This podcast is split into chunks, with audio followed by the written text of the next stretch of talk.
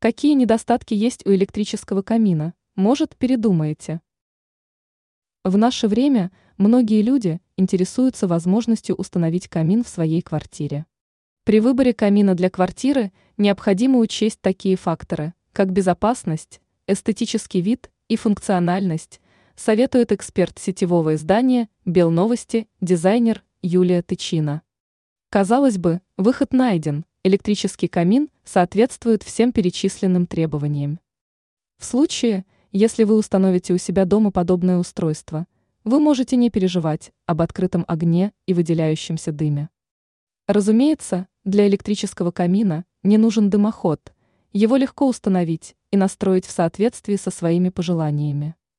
Однако есть у него и слабые стороны, а именно высокое энергопотребление.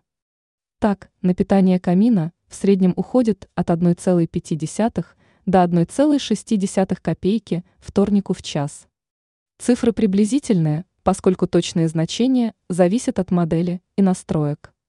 Впрочем, даже из такой ситуации есть выход. Вам стоит выбрать электрический камин с низким потреблением энергии или таймером, который поможет управлять расходом электроэнергии. Ранее мы называли три предмета интерьера из прошлого – которые все еще можно найти в магазине.